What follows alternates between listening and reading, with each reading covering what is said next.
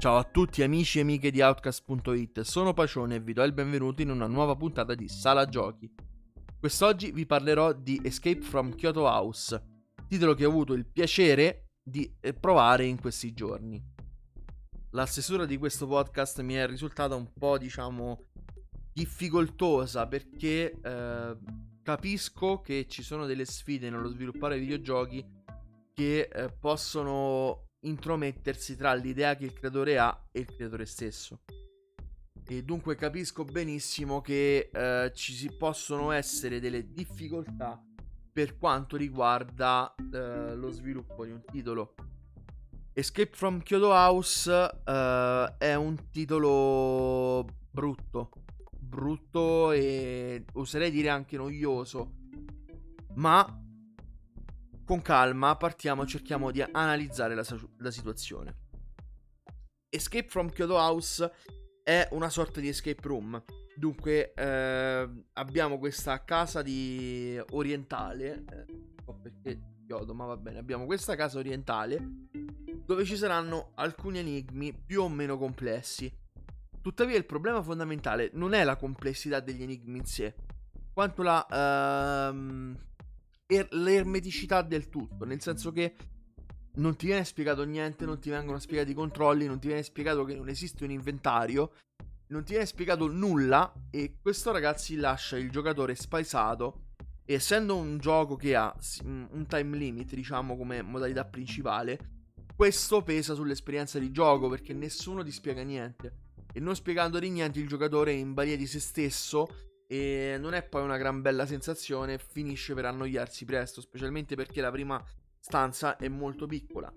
Come se questo non bastasse, mh, siccome anche i comandi non sono ben esemplificati nel gioco, uno mh, a una certa prova anche tutti i tasti della tastiera. Bene, premendo i tasti della tastiera si scopre che con Q si blocca tutto, e se uno preme Q più spazio viene teletrasportato al di sotto della mappa. E questa, raga, è un bug che secondo me poteva essere risolto non facendo premere anche, ad esempio, tutti i tasti della tastiera, perché non ce ne sarebbe stato il bisogno. Un'altra cosa che mi ha un po' scocciato, diciamo, è che in un'esperienza del genere, con dei comandi molto limitati, non sia eh, dispon- possibile utilizzare un pad, ad esempio. La non inclusione del pad eh, secondo me è un aspetto un po' brutto della produzione, perché denota una scarsa cura del gioco. Cioè, io capisco che questo gioco è comunque venduto a bassissimo prezzo su Steam e che comunque è di uno studio indipendente, ma non c'è molto lavoro nell'inclusione di uno script che tramite le A P I di Direct Input eh, possa leggere gli input, appunto, da eh, controller Microsoft. Il fatto che mouse e tastiera sia l'unico eh, sistema di controllo accettato dal gioco in sé non rappresenterebbe un problema se per l'appunto l'esperienza di gioco risultasse eh, molto più rifinita e soprattutto molto meno basica di quello che in realtà è, perché non avendo un inventario, non avendo la necessità di tutti i tasti che ha una tastiera e del mouse, o anche l- non avendo necessità di alcune shortcut della tastiera per fare dei comandi particolari come può essere per un R T S, ad esempio, la mancanza si sente ed è anche, secondo me, abbastanza inspiegabile, come ho detto prima. E poi c'è sempre il solito problema che il giocatore viene buttato dentro una mappa per risolvere enigmi di cui ha zero indizi. Dunque l'unica cosa che può fare è scandagliare letteralmente la mappa la, da cima a fondo per trovare gli indizi per risolvere gli enigmi e proseguire all'interno della casa.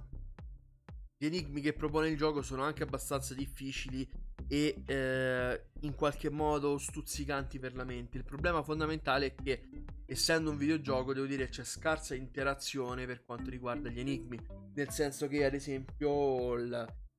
la prima cosa che mi viene in mente è il sudoku presente all'interno della prima stanza, che non è eh, il problema, non è l'enigma difficile, è proprio il fatto di inserire un sudoku che deve essere risolto con carta e penna e non è interagibile all'interno del gioco. Cioè, voi avete questo foglio suddiviso in quadrati come il sudoku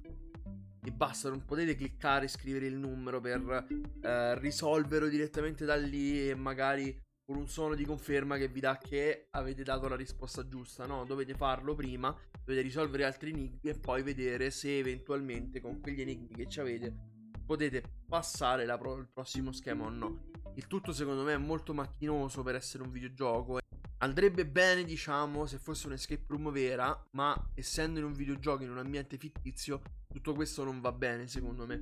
È troppo artificioso, diciamo, e non mette in luce le qualità che un videogioco potrebbe avere. Anzi, che dovrebbe avere. Il ventuno giugno c'è stata l'aggiunta di una nuova modalità chiamata Horror Mode, che prevede gli stessi enigmi del gioco con luce abbassata, con il buio, ma con gli enigmi un pochino mischiati, diciamo, non nello stesso ordine della modalità principale. Questa è una cosa molto carina perché aggiunge un po' di replay value alla produzione, perché giocare dalle uh, escape room più di una volta con gli stessi enigmi non è molto divertente, insomma, sostanzialmente una volta fatta l'escape room già si sanno tutte le soluzioni, non ha senso continuare a giocare. Sebbene le modalità aggiunte in corso d'opera eh, siano una cosa molto carina per un po' tutti i videogiochi, i contenuti aggiuntivi fanno sempre piacere, specialmente quando gratuiti, questo non risolleva le sorti del titolo, che risulta comunque con i difetti che ho appena elencato. Consiglio il titolo solamente a chi è appassionato di escape room e non ha potuto andarci in questo periodo di quarantena, che comunque è restio nell'andarci anche adesso che si ha la possibilità di spostarsi e di eh, incontrarsi con amici per fare svariate attività, come appunto anche l'escape room. Da Pacione è tutto, un saluto, ci sentiamo al prossimo Sala Giochi.